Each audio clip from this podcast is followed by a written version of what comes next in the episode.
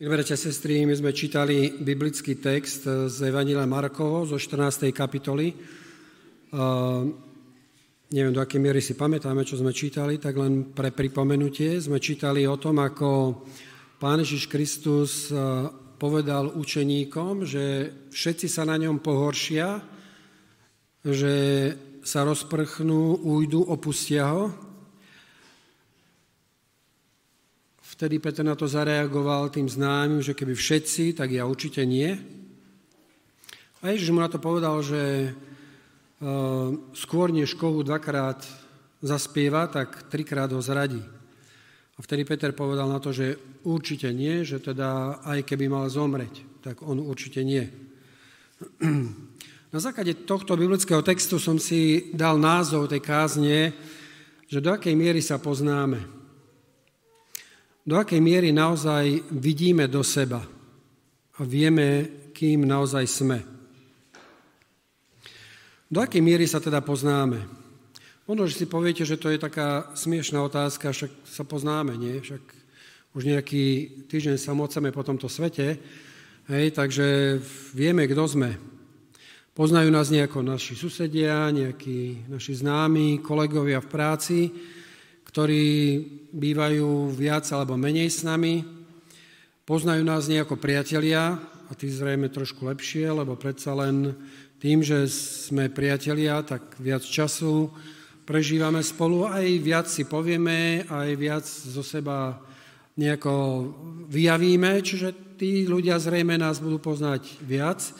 A ešte oveľa viac nás budú zrejme poznať tí naši najbližší, ktorí bývajú s nami pod jednou strechou. Nie? Tí, ktorí nás vidia dennodenne, keď staneme s rozlepenými alebo zalepenými očami, hej, nie tak pekne vyobliekaní a upravení ako teraz, až do večera, keď ideme posledný e, okamih spať. Hej, kedy e, sme zrejme takí najotvorenejší a najviac e, sa z nás vyplaví na povrch, hej, tak naši najbližší určite nás poznajú oveľa viac.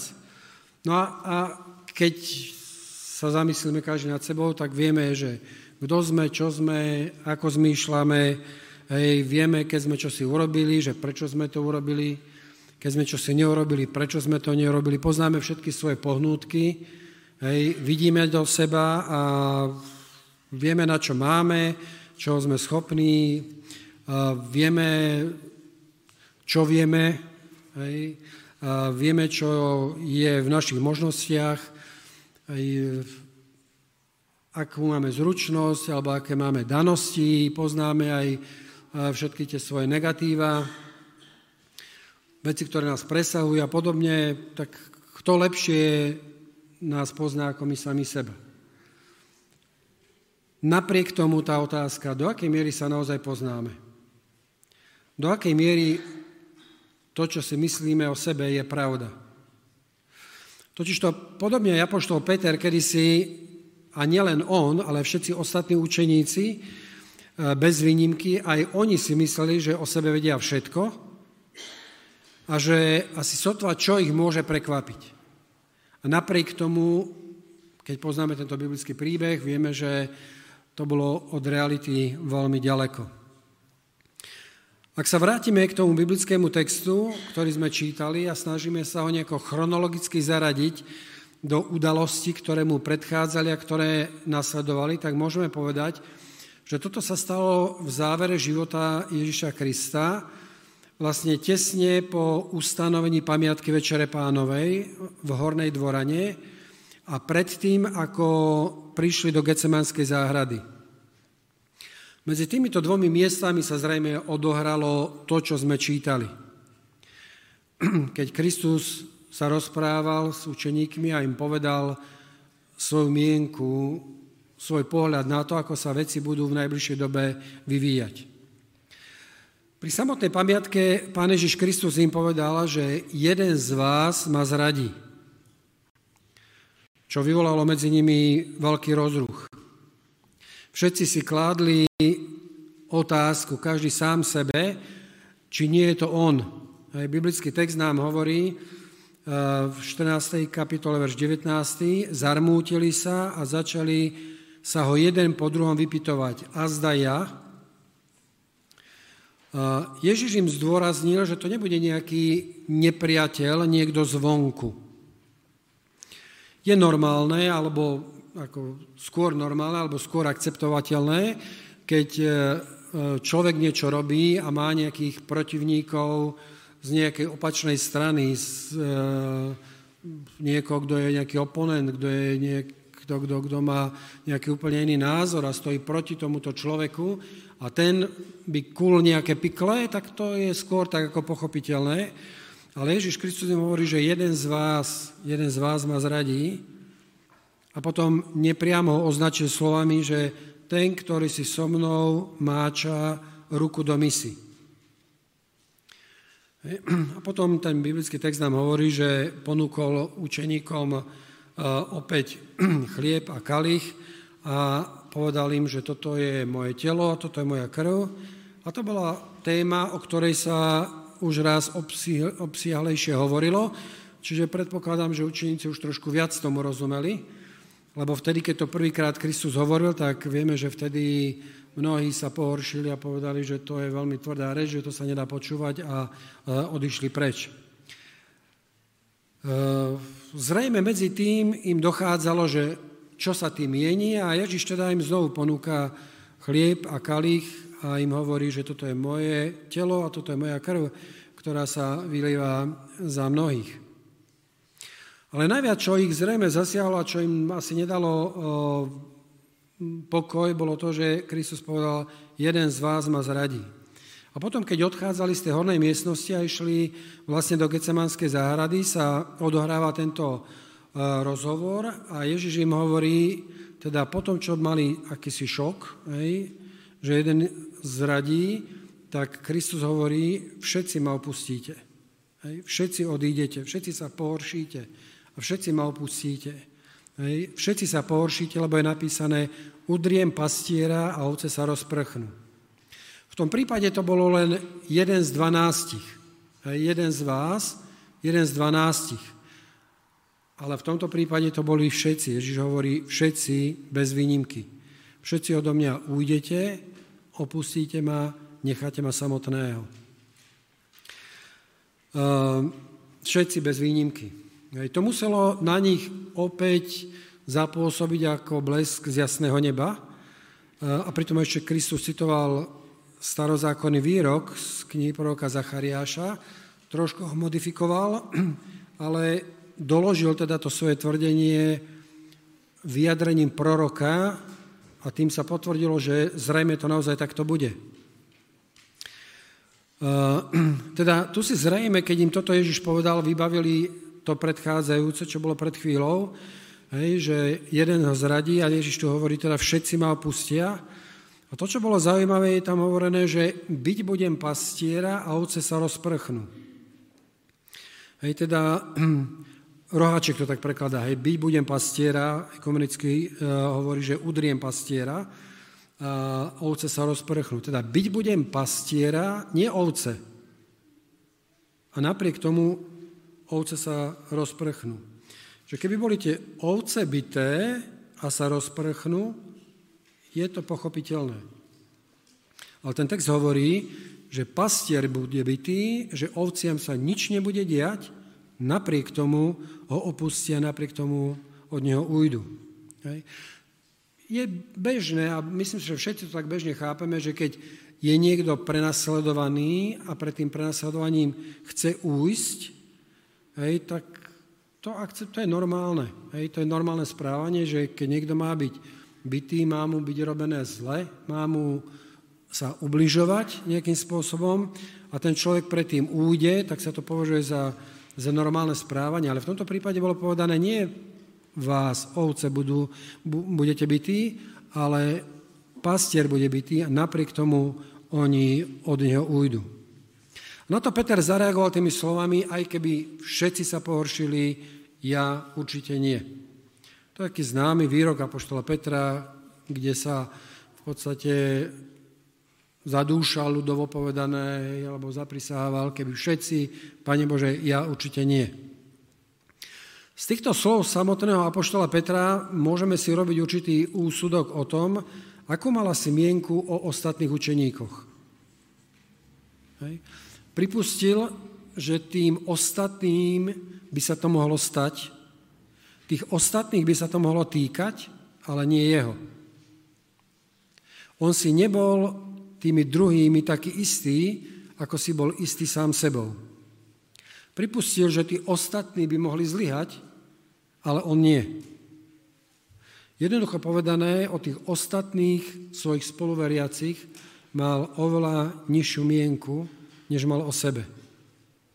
O ostatných si zrejme myslel, zrejme to asi nikdy na rovinu nepovedal, ale si myslel, že ich rozhodnutie pre Krista zrejme asi nie je také stále, nie je také vážne ako jeho.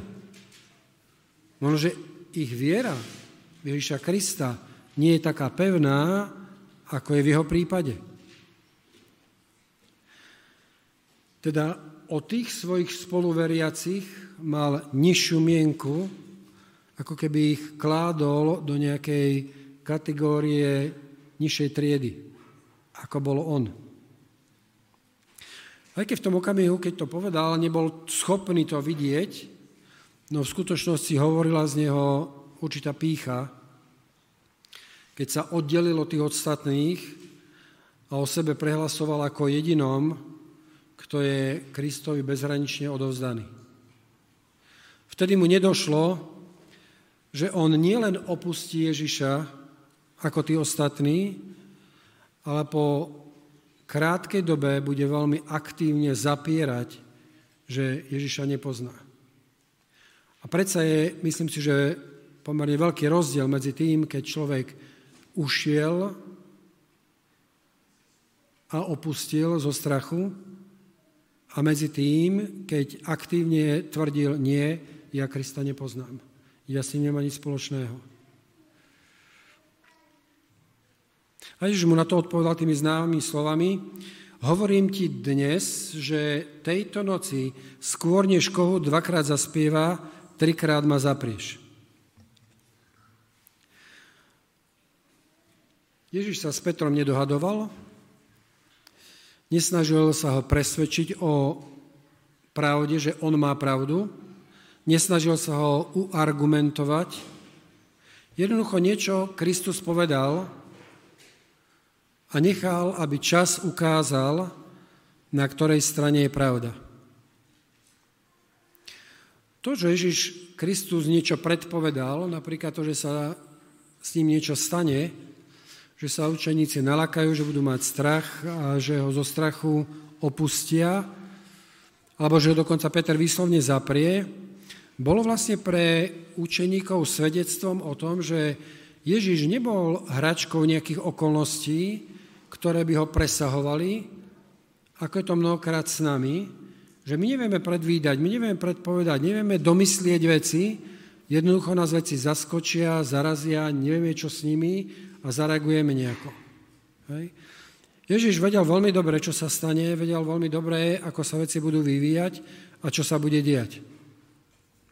A tým, že im predpovedal vlastne, čo sa stane, vlastne učeníkov pripravoval na budúcnosť, aby o tom vedeli, neboli zaskočení teda na druhej strane, aby si uvedomili, kým vlastne v skutočnosti je. A zároveň tým im ukazuje na to, že, že vlastne priatelia, prepáčte, ale vlastne bezo mňa vy nie ste schopní obstáť. Hej, príde niečo, stane sa niečo a vy ste schopní, napriek tomu, že takú dlhú dobu so mnou chodíte, napriek tomu, že ste mali tak exkluzívny kontakt so mnou, ako nemal nikto v tom izraelskom národe, Napriek tomu budete schopní ma jednoducho zaprieť, budete schopní ma opustiť. Ten biblický text ale hovorí, že Peter, keď sa takto vyjadril, tak potom pokračoval hovorí, on však tým viac hovoril, aj keby som mal s tebou zomrieť, určite ťa nezapriem. A rovnako hovorili aj ostatní. Veľmi sa mi páči e, roháčkov preklad, taký trošku kostrbatý, kostrbatá slovenčina, ale Roháček hovorí, ale on nadmier veľa hovoril, ani keby som mal s tebou zomrieť, nikdy ťa nezapriem. Tak podobne aj všetci ostatní vraveli. Apoštol Peter namiesto toho, aby sa nad sebou zamyslel, teda bol ticho, s prepáčením zavrel ústa a nepresviečal Krista o svojej pravde, tak ten text nám hovorí, že nadmieru hovoril. Nadmieru hovoril.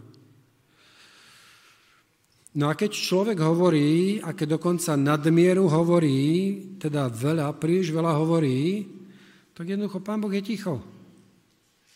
Pán Boh neskáče do reči, lebo vie, jednoducho povedané, má slušnú výchovu, že sa nepatrí skákať do reči.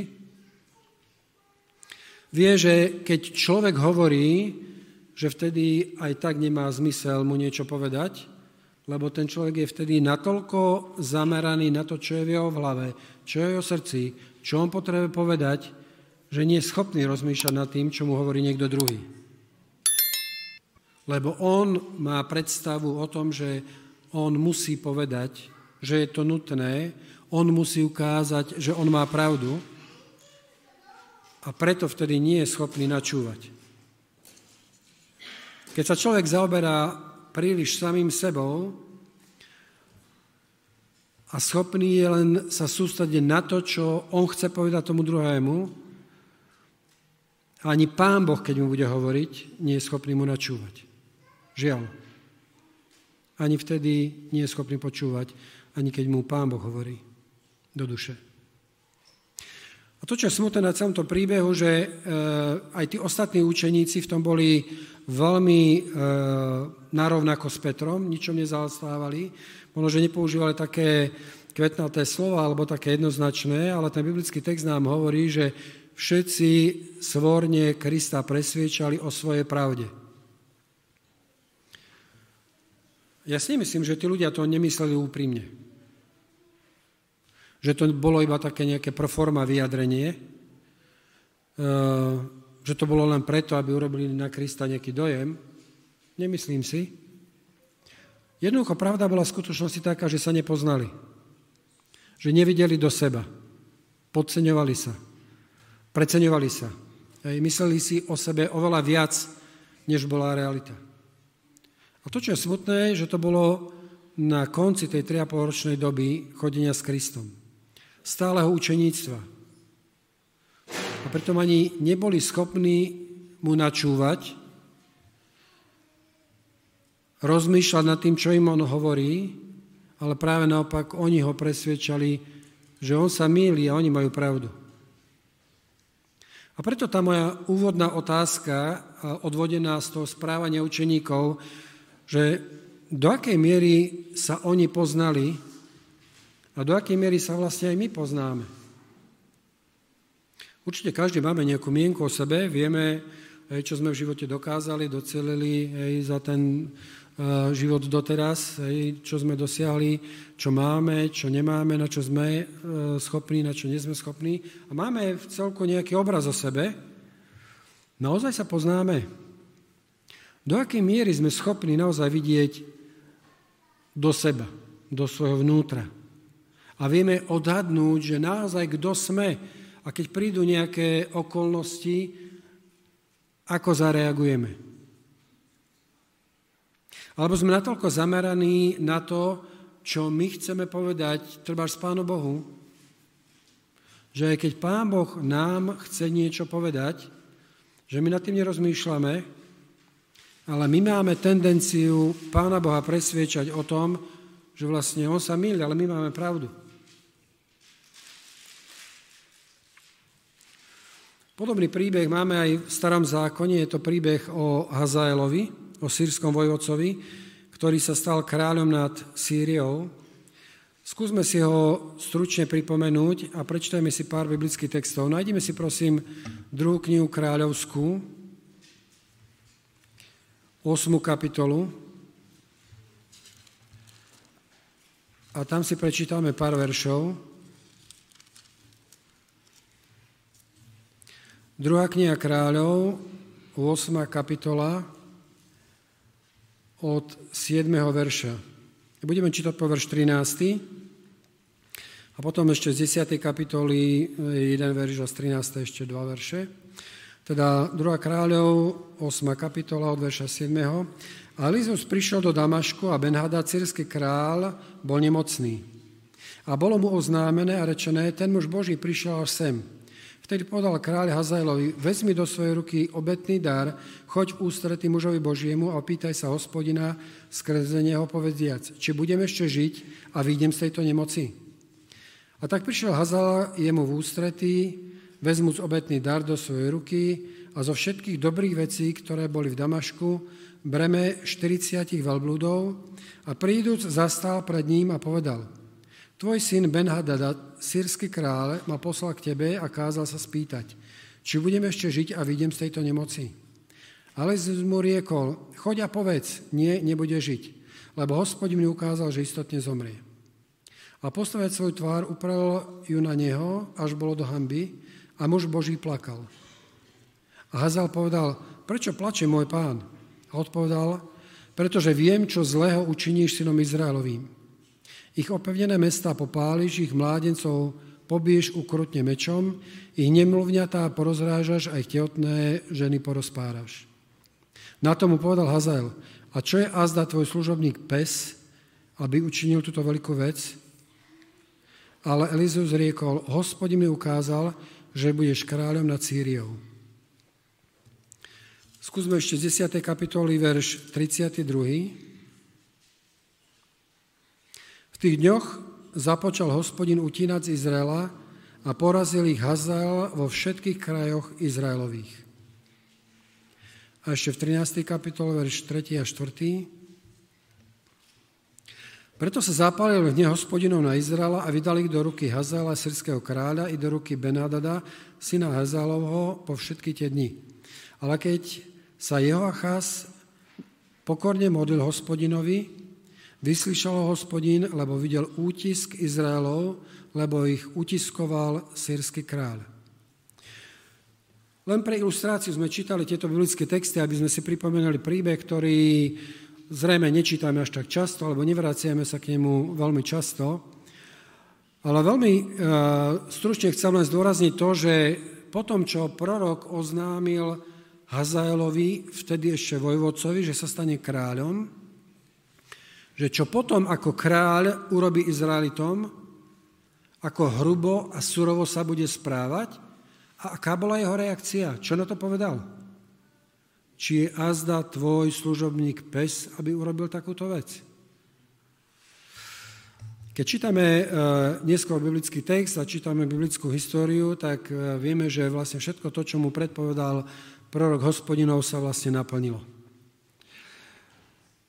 Vtedy, keď to bolo povedané Hazaelovi, Hazael nesúhlasil s tým, protirečil a povedal, že to nie je možné, aby sa on raz takto správal.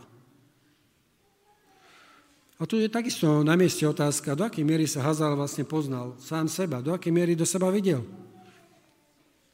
Neskôr sa stal tým sírským kráľom, pohanským kráľom, a ako pohán sa správal,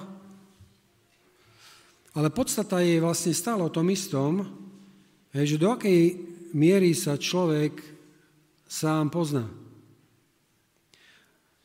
On mal nejakú mienku o sebe a tá mienka bola podstatne lepšia, aká bola skutočnosť, aká bola realita.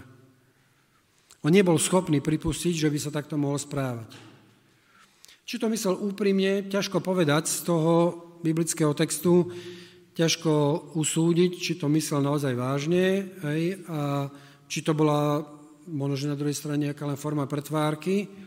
Hej, ťažko povedať, lebo potom ten biblický text, ak, ak ho dobre čítame, tak vyšiel za kráľom hej, a povedal mu nie to, čo povedal prorok, povedal niečo iné, hej, ale kráľovi dopomohol sa dostať na druhý svet a veľmi rýchlo. Hej.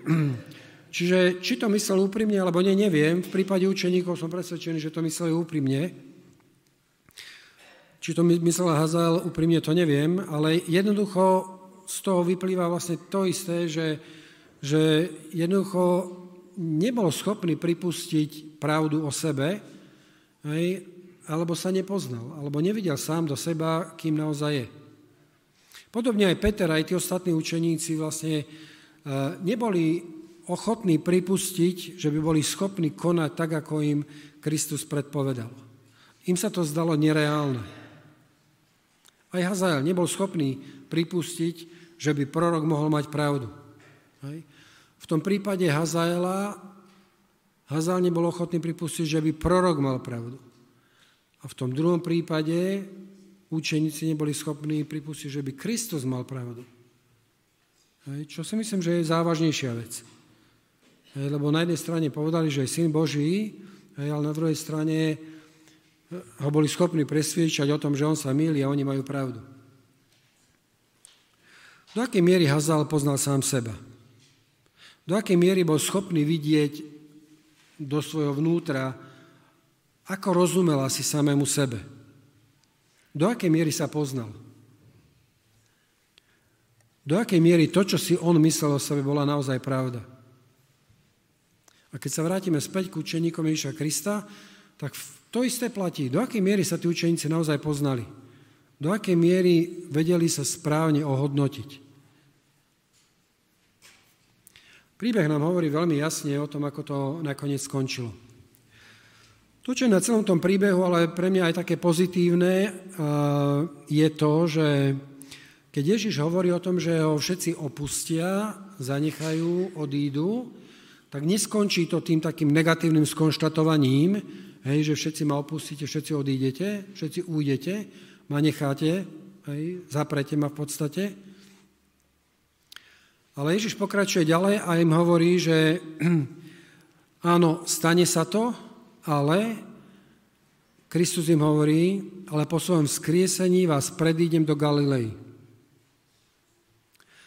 Tieto myšlienky vlastne pokračujú v tej myšlienke pastiera, keď im Ježiš hovorí, že všetci sa pohoršíte, ako je napísané, udriem pastiera a ovce sa rozprchnú ale hovorí, ale po svojom skriesení vás predídem do Galileje. Teda tieto slova, vlastne, keď Kristus pokračuje, tak vlastne pokračuje v tej myšlienke pastiera, lebo pastier ide, pastier oviec ide vždycky pred ovcami. Hej? A tie ovce ho nasledujú. Aj v Ježišových slovách sa opakuje vlastne táto myšlienka. On hovorí, že áno, rozprchnite sa, opustíte ma, zanecháte ma samotného, ale nakoniec sa veci budú mať tak, že pôjdete za mnou, ja pôjdem prvý do Galilea a vy prídete, vy prídete za mnou. A zrejme Kristus im povedal, že majú ísť vlastne po jeho skresení do Galileje preto, lebo Kristus v Galilei začínal svoju verejnú službu. Hej? A Ježiš ako keby im dával druhú šancu, novú príležitosť začať na novo. Hej? Tam, kde som ja začal verejnú službu, Príďte tam a tam začneme spolu na novo. A tam začnete svoju verejnú službu takisto aj vy.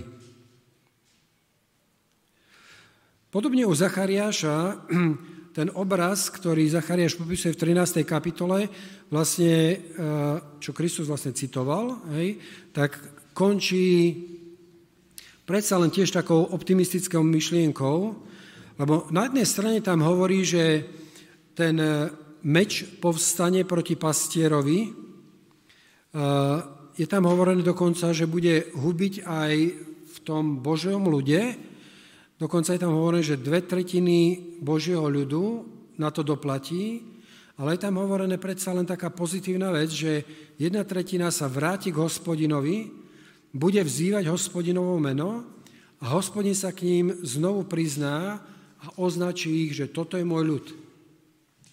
Teda aj v jednom, aj v druhom prípade ten biblický text nekončí tak pesimisticky, hej, zlyhaním, sklamaním človeka, alebo zlom, ktoré sa stane, ktoré príde, ale končí to vlastne tým, že predsa to bude mať Pán Boh svoj ľud, hej, ktorý nakoniec bude vzývať Pána Boha, bude sa k Pánu Bohu hlásiť a Pán Boh povie, áno, toto je môj ľud, k týmto ľuďom sa ja hlásim.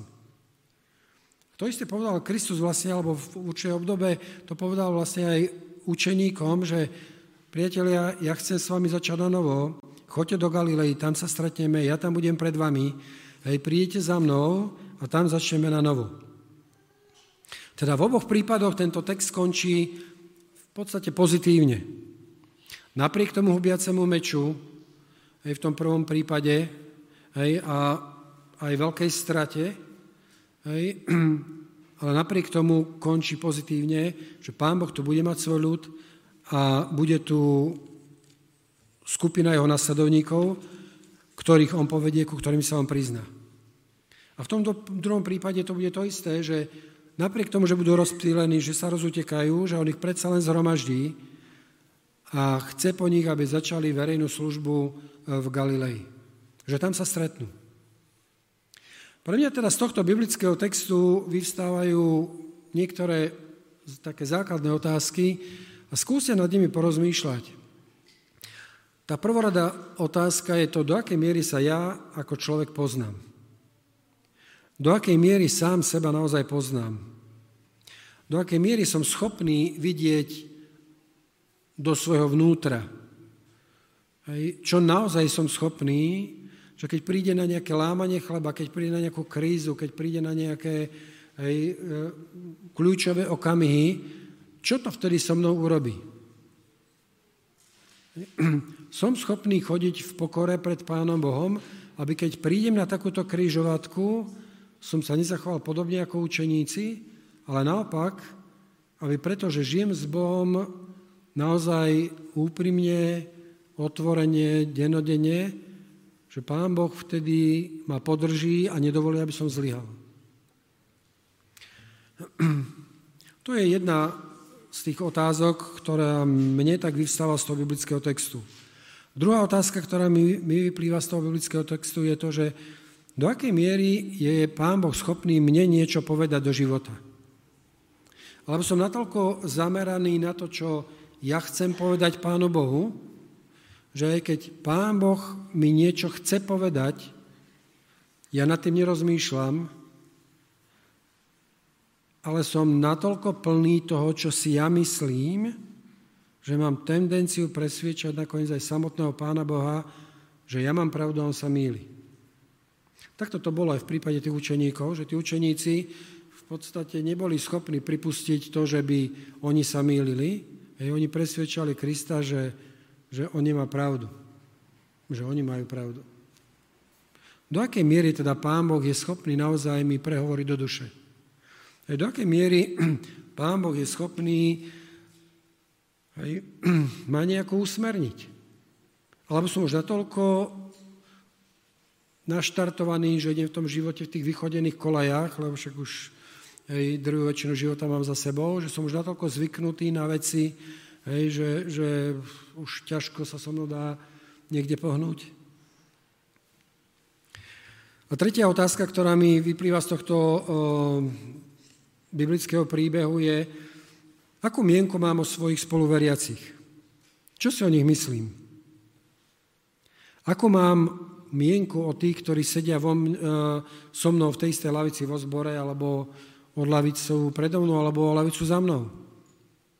Myslím si o nich, že oni sú samozrejme členovia cirkvi, chodia so mnou do zboru a tak ďalej, ale myslím si niečo podobné ako Peter, že e, no, keď príde naozaj na lámanie chleba, tak neviem, či tí ľudia obstoja, ale ja by som mal. Hej, ja by som to mal dať, ja by som to mal zvládnuť. Či to oni dajú, to je otázne. Hej. Ako má mienku vlastne o spoluveriacich? Vieme, že Peter mal mienku takú, že si myslel, že on je na tom oveľa lepšie duchovne ako tí ostatní. Hej. Žiaľ. Nemáme niekedy aj my podobnú mienku o tých ostatných?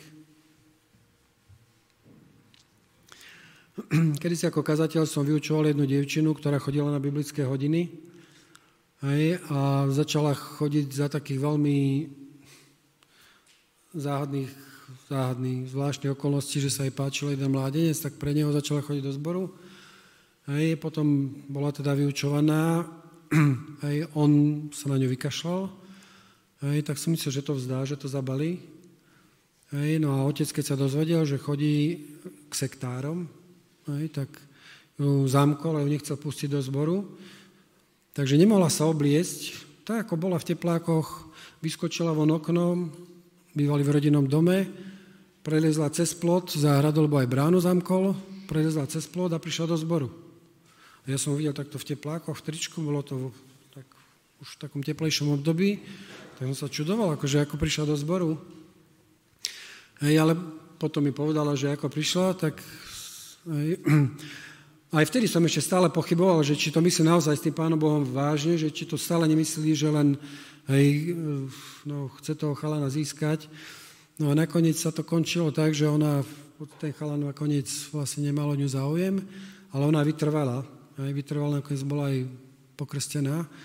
Hej, a ja som si vtedy povedal, viete, akože taká ľudská mienka o tom druhom človeku, že či naozaj vytrvá, či vydrží a či bude hej, dostatočne statočný a obstojí v kríze, hej, tak prečila všetky moje predstavy, ktoré som mal.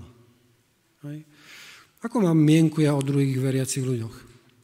Hej. Aj možno, že o príslušníkov iných cirkví. Majú nejaké vedomosti, majú nejaké poznanie a mnohokrát na základe tých vedomostí a toho poznania nejako žijú. Ako mám mienku ja o tých druhých ľuďoch? Hej. Vieme, ako mal Peter. Chcel by som končiť ale pozitívne. Ten biblický text končí vlastne pozitívne, že, že uh, aj v tom prípade Zachariáša, aj v prípade učeníkov, napriek tomu, že tí ľudia zlyhali, alebo napriek tomu, že sa stalo veľmi zlé niečo, končí to veľmi pozitívne, že Pán Boh tu bude mať svoj ľud, Pán Boh tu bude mať svoju církev, že Pán Boh tu bude mať vždy tých, ktorí stoja na jeho strane, ktorí mu budú verní, aj keď sa potknú, padnú, urobia kotrmelec, hej, zaváhajú, urobia hlúposť v živote, predsa sa spametajú, zastavia sa, hej, a nechajú sa viesť Pánom Bohom. Nechajú sa viesť a sú ochotní ho nasledovať, tak ako učeníci Ježiša Krista do tej Galileje. A môjim prianím je, aby sme, aby sme eh, keby sme akúkoľvek hlúposť v živote urobili, mali vždy toľko pokory a toľko sily, že sme schopní sa vrátiť naspäť, sme schopní nasledovať Pána Boha a pripojiť sa k Božiemu ľudu a vytvoriť nakoniec jeden ľud, ktorý bude Božím ľudom, ku ktorému sa pán bude hlásiť. V tom prvom prípade u Zachariáša to bola jedna tretina, v tom druhom prípade učeníkoch to bola jedna dvanástina, alebo 11 dvanástin, tak, ktoré zostali verní Pánu Bohu, a ktoré nakoniec sa spametali. Čiže tie počty zrejme asi nie sú smerodajné, za každej doby to môže byť nejako inak, ale kľúčové je to, že Pán Boh mal a bude mať tu vždy svoj ľud. A môjim nasmerovaním v živote, a verím, že vás še je, že, že chceme byť v tom Božom ľude. Že keď urobíme aj, aj nejaké hlúposti, zaváhame a, a zakopneme a, a urobíme kotrmalce v živote, že sa predsa len spamätáme a že sa predsa len vydáme za tým Božím ľudom a neopustíme ho. Nech nám to Pán Boh pomôže. Amen.